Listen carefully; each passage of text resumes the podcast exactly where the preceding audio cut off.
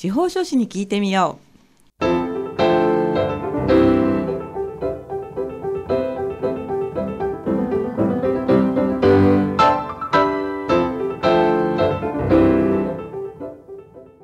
FM 大白お聞きの皆さんこんにちは。宮城県司法書士会がお送りするあ司法書士に聞いてみよう。私はパーソナリティの笹崎久美子です。この番組では宮城県司法書士会に所属する司法書士の先生に身近な法律の知識や手続きの注意点そして日頃の活動などを分かりやすくお話しいただいています放送は毎月第4木曜日のこの時間です今月はこちらの先生にお越しいただきましたそれでは自己紹介お願いいたしますはい。宮城県司法書士会、えー企画広報部の理事で、えー大塚啓太と申します。大塚先生よろしくお願いいたしますよろしくお願いします。毎回毎回ご出演の先生たちにはテーマを持ってきていただいてるんですが今日はどういったお話になりますか？はい。えー今日はですね、はい青年貢献制度というところについてお話しさせていただければなと思います。青年貢献制度ですねはいあの多分私もこの番組を通じて耳にするのは初めてだと思うんですけれどもじゃあ早速なんですが一言で言ってどんな制度なんですか？はい。えーまあ本当にざっくりと簡単に説明しますと、えーまあ、例えば認知症とかですね、まあはいあとその他病気とか障害などで、えーまあ、正確な判断というか意思能力がなくなってしまったまたは足りない状態の方をお法的な面でサポートするという、えー制度になります。そうすると今のお話だと、まあ、青年っていうとなんか成人って思っちゃうんですけれどもどちらかというとご高齢の方がもうほとんどというイメージでいいんですか？えー、と高齢の方は確かに割合的には多いですけども、はい。えーあの若くしてやはり障害とかでですねあの寝たきりとかはい。病気とかでなってしまってとかはいっていう方もいらっしゃいますし、はい、はい。まあ、あとは未成年の場合は未成年貢献制度っていうまた別な制度が制度が違うんですね。ありま。す。はい。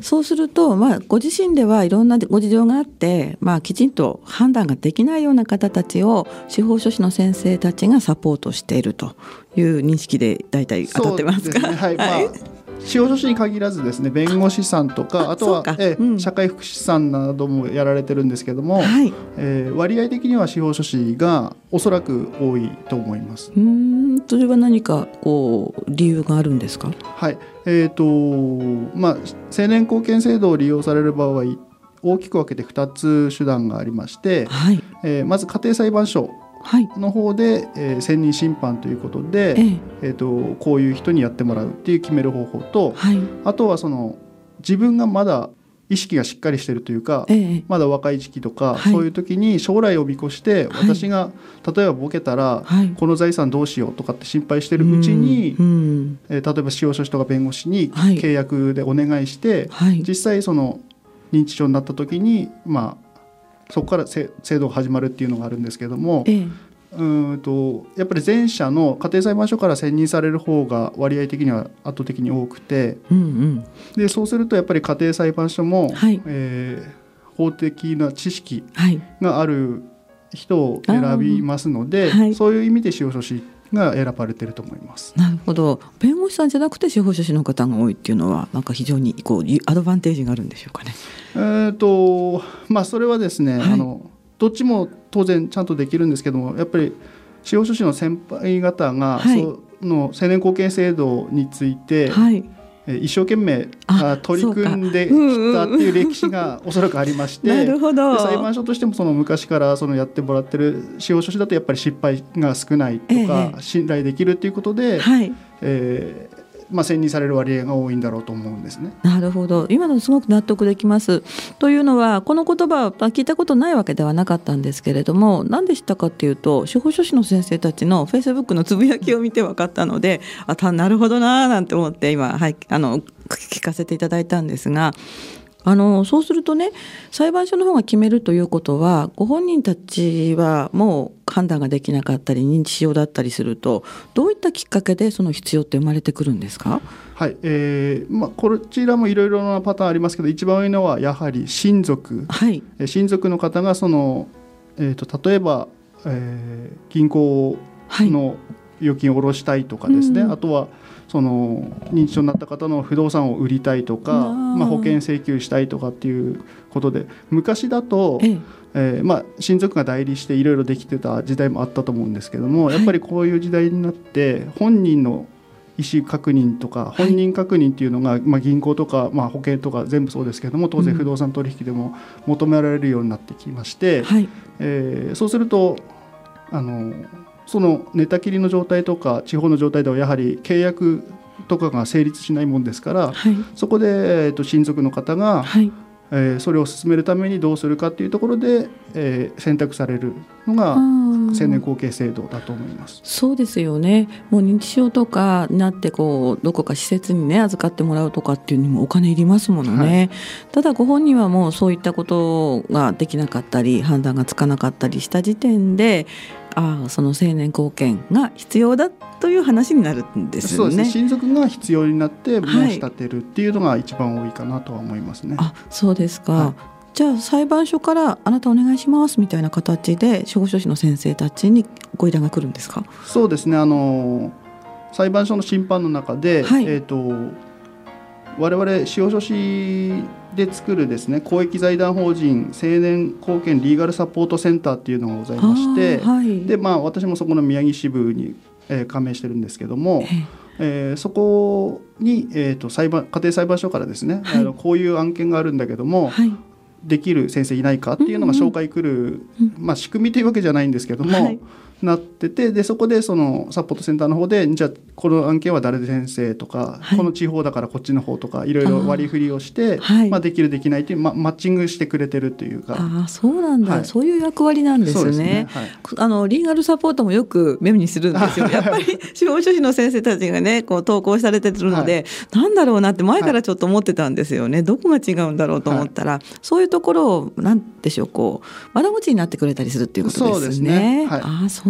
でそのリーガルサポートもですねあの、はい。独自のあの仕組みでそのうんといろんな業務を管理する仕組みがあるので、はい。裁判所としてもやはりその直接弁護士とか司法書士に直接頼むんではなくてそこに間を挟むことで、まあ、はいいろいろその安心な面があるんだと思います。そうですよね。うーん。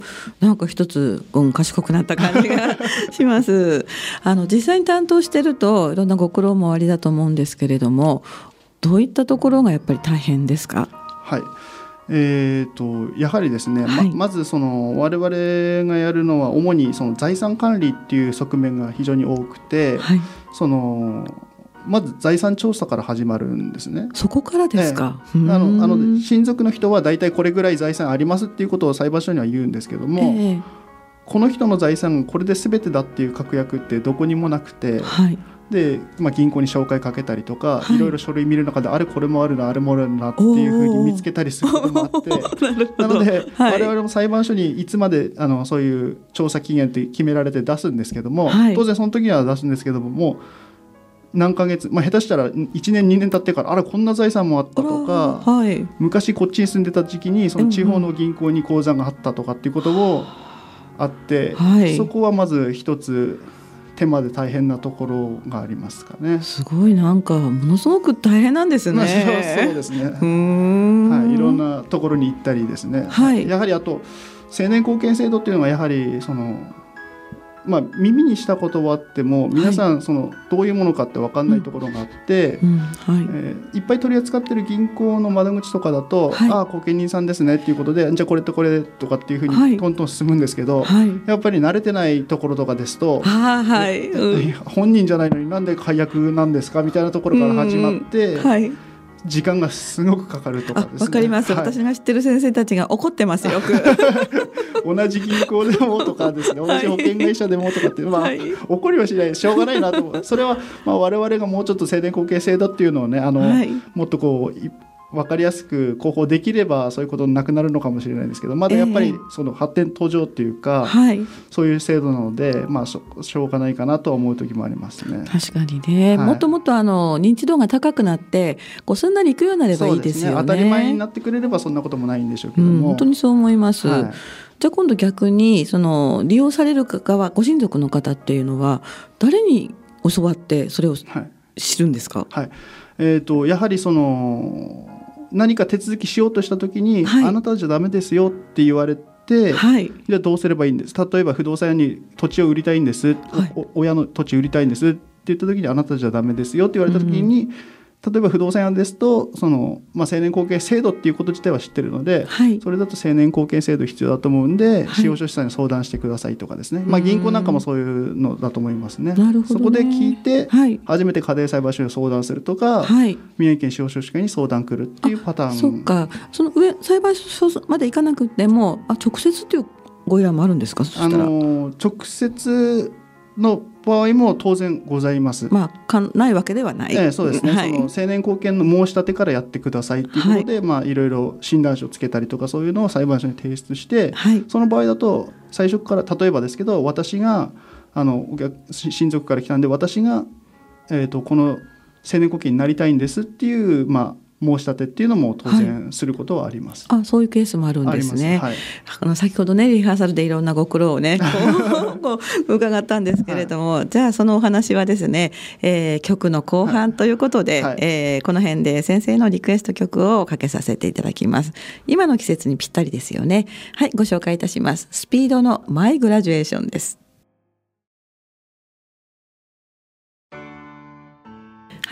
お送りした曲はスピードでマイグラジュエーションでしたえー本日は宮城県司法書士会から企画広報部理事の大塚啓太先生に、えーお話を伺っております。テーマは青年後見についてということで、後半もよろしくお願いいたしますよ。ろしくお願いします。ね、あのご苦労があるというお話をたくさん伺ったんですけれども、どの辺がやっぱり大変なんですか？はい、えーで一番がですね、あのーまあ、親族と、はい。まあ、意見が合わないことが起こりうるというん例えばその先ほど言いましたその親族が土地建物を売りたいんですっていうことで、はいえー成年後見制度を申し立てたとしてはい。でそこに成年後見人がついた、まあ、し司法書士だけじゃなくて弁護士とかもついた場合にはい。実際売る必要がないじゃないかと思うこともあるわけですよね。そのせ先生たちが？ええまあ、お金いまあ、なければその施設代とかがなければはい。売ってはいその、そのその必要な経費に当てる。当はい。てるんですけども、そのいっぱいあってはい別に売る必要ないのに、それ何するんですかってなったりすることもあってそこはまあその後見人の判断で売るかどうかを決めるんですけどもあそう、そはいそういう判断もするということですね。す当然その迷った場合とか、はいまあ、あとはあの、まあ、居住用って言って住んでる土地とか家を売るのは裁判所の許可が必要なんですけどもそれ以外の不動産とかだと、まあうん許可まではいらないんですけど裁判所に問い合わせというかお伺い立てたりっていうのもするんですけど、あ結局その、うん、親族の思い通りにいかなかったりするとやっぱりトラブルというかはい。なんだその売りたいから青年後見にしたのにやってくれないんじゃないかとかですね。確かにそうですよね。もともとの目的がもう揺らいじゃいますよね。で別にその売れないからといって成年後見制度じゃあやめたってできるものじゃないのではい。そうなってもまあ成年後見制度続きますし、ええあとはそのもともと例えばその非後見人っていうんですけどその後見になった人はい。その人の財産で生活している家族なんかもいるわけですよね。そっか。うん。でこれこれこれが欲しいあれが欲しいっていうことでその、え後見人から、まあ、毎月いくらとか、うんまあ、使う都度いくらってやるんですけどもやっぱり使いすぎじゃないかって思うことはやっぱり我々もあるえわけですよ。うんうんそうするとやっぱり我々としてはいやそのお金は出せませんとかってなるんですけうん。どはい。そうするとなんだお前はうちのお金をうんなんだお前が管理するんだみたいなその利益が反するというか利益相反みたいな感じになるっていうのははい。やっぱり少なくないですね。うん。私でも今の話を伺ってご家族の気持ちの方もなんか分かっちゃった。そうですよね。わかりわかりますよね。自分の親父のお金なのになんであなたにうんっていうのは分かるんですけども我々はあくまでもその家族の後見人ではなくてはい。その非後見人その認知だったりはい障害だったりでうん表現できない人の後見人なのではい。やはりその人の財産の確保はい。そこが一番なんですね。なので、まあ、当然必要な経費は当然出しますけども、はい例えば親族が旅行に行きたいからええ。30万くれとか、はい。そうなってくると、はい。場合によってはちょっと待ってくれと。ああ。じゃあ非後見にも一緒に行くっていうんだったらまだ話は別ですけども、はい親父の代わりに俺が行ってくるからとかですね。あとは高級会社を買いたいからあー。500万くれとか、えー。と土地売ってくれとかってなればまあ、高級会社っていうのはないですけど やっぱりその遊興費に当てたいからっていうのはやっぱり言わなくても分かるんですよ。あらそういうことなんですね。毎月これくらいで生活できるはずなのに一気にこれくらい欲しいとかってなる時もあるんで、はい。はい。まあ、そこはやっぱり慎重な判断ですよね。当然必要だと思えば出しますし、はい。えーちょっとそれはと思えばやっぱり契約になってもはい。断るっていうことも当然出てくると思います。ああじゃあもう帰ってくださいとか言われる時もあるんですか？そうですね。もう本当に邪魔くさいやつが 本当ですか、はい。いるなとかですね。親族の中ではその口座をもともと隠している方もやっぱりいらっしゃるんですよ。そういう方もいらっしゃるんだ、はい、私も実際に会って、はい。やっていくうちにあれ？と思ってええ。言ったら実は持ってましたっていう。は結局この人の財産がいくらあるかっていうのは絶対わからないので隠されるとわかんないんですね、あそうですよね、うん。そういうこともやっぱりあるんでそういうところはちょっと難しいですよね。そうですねそうやって考えてみるとやっぱりこう自分の意思をね明確にしておくのっていうのは、まあ、その遺書までいか遺書じゃなくてな遺書でいいんだっけ遺言とかね、はい。あのじゃなくても大事なんじゃないかなって思うんですよね。はい。うん。なのでしっかりした時期にその自分の将来を見据えて、はいまあ、設計していくっていうのはは非常に大切だと思いますよね。本当そう思いますよね。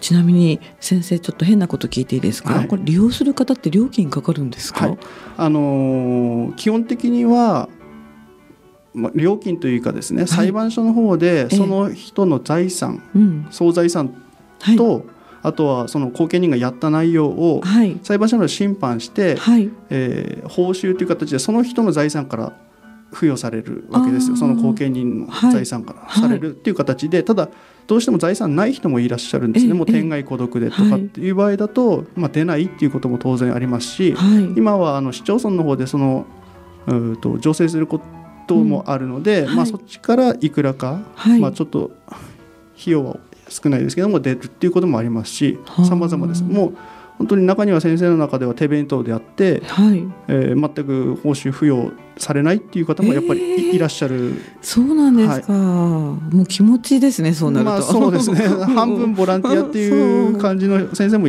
たくさんいらっしゃいますねそういうもたくさのなんんですね。いらっしゃいますはいうーん。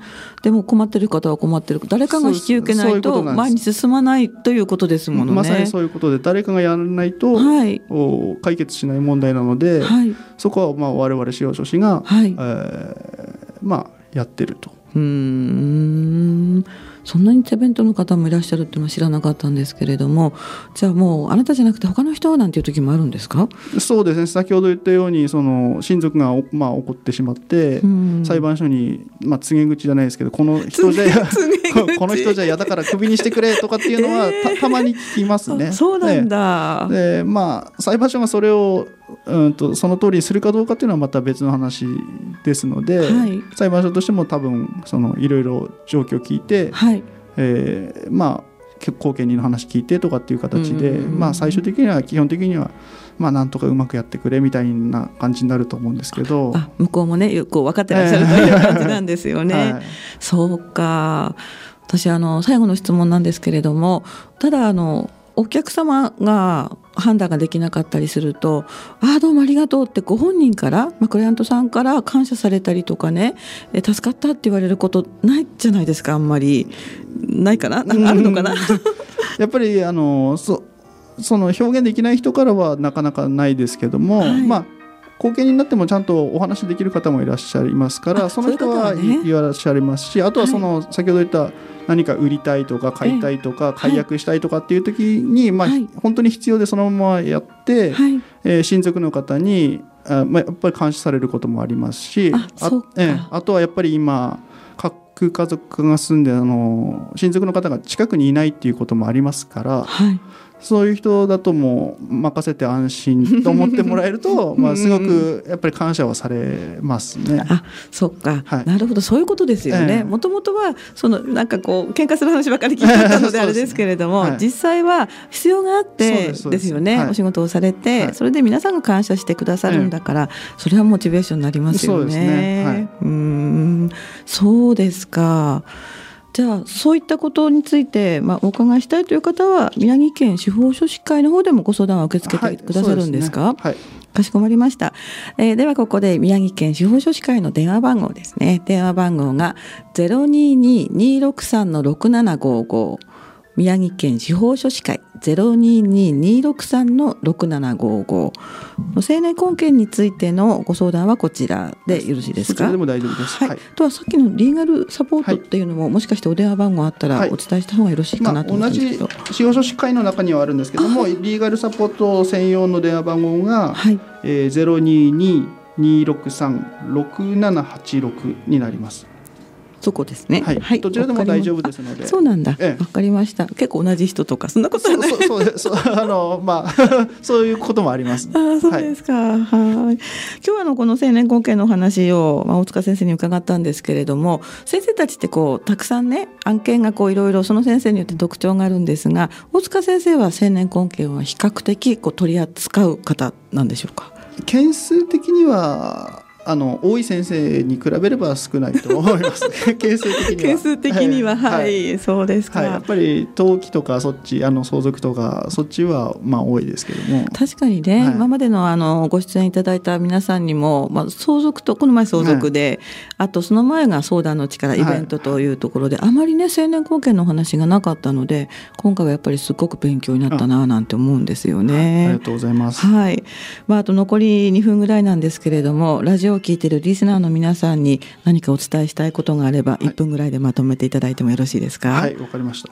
あの青年保険っていうのを聞いたことはあってもやはりなかなか耳慣れないと思うんですね。はい、なので、まあ、どういった方が青年後見になるのかならないのかも含めてですねその、はいまあ、これからのことでもいいですし今困ってることでもいいですし、まあ、本当に何でもいいのでやはり先ほど佐々木さんに、えー、伝えていただいた電話番号の方に、はい、えー、気軽に電話してもらって、はい、でそこでまあいろいろ相談の予約だったりとか司法書士の割り振りだったりとかできるので、はい、まずは相談をしていただければなと思います。そうですよね。あの先生たちの話聞いてるとあの一般の感覚よりもすごくこう相談しやすくて敷居が低いなって 言ってんですかね、はい、大丈夫大丈夫。と いうことがね、はい、分かりますので、はい、ではもう一度お電話番号ですね、えー、今日お話したラジオの内容のご相談お問い合わせは宮城県司法書士会022263-6755 022-263-6755インターネットでホームページもあるので検索してでそちらをご覧いただいてもいいですよね。はい、そうですね。はい、今日はお話ありがとうございます。えー、本日は宮城県司法書士会の企画広報理事の大塚啓太先生に青年婚権の話を伺いました。先生ありがとうございます。ありがとうございました。はいいかがでしたでしょうか？毎月、えー、第4木曜日この時間ですね、えー、こういったお話をお届けしております。また、えー、次回もお楽しみになさってください、え、今回も笹崎久美子がお伝えいたしました。本日はありがとうございます。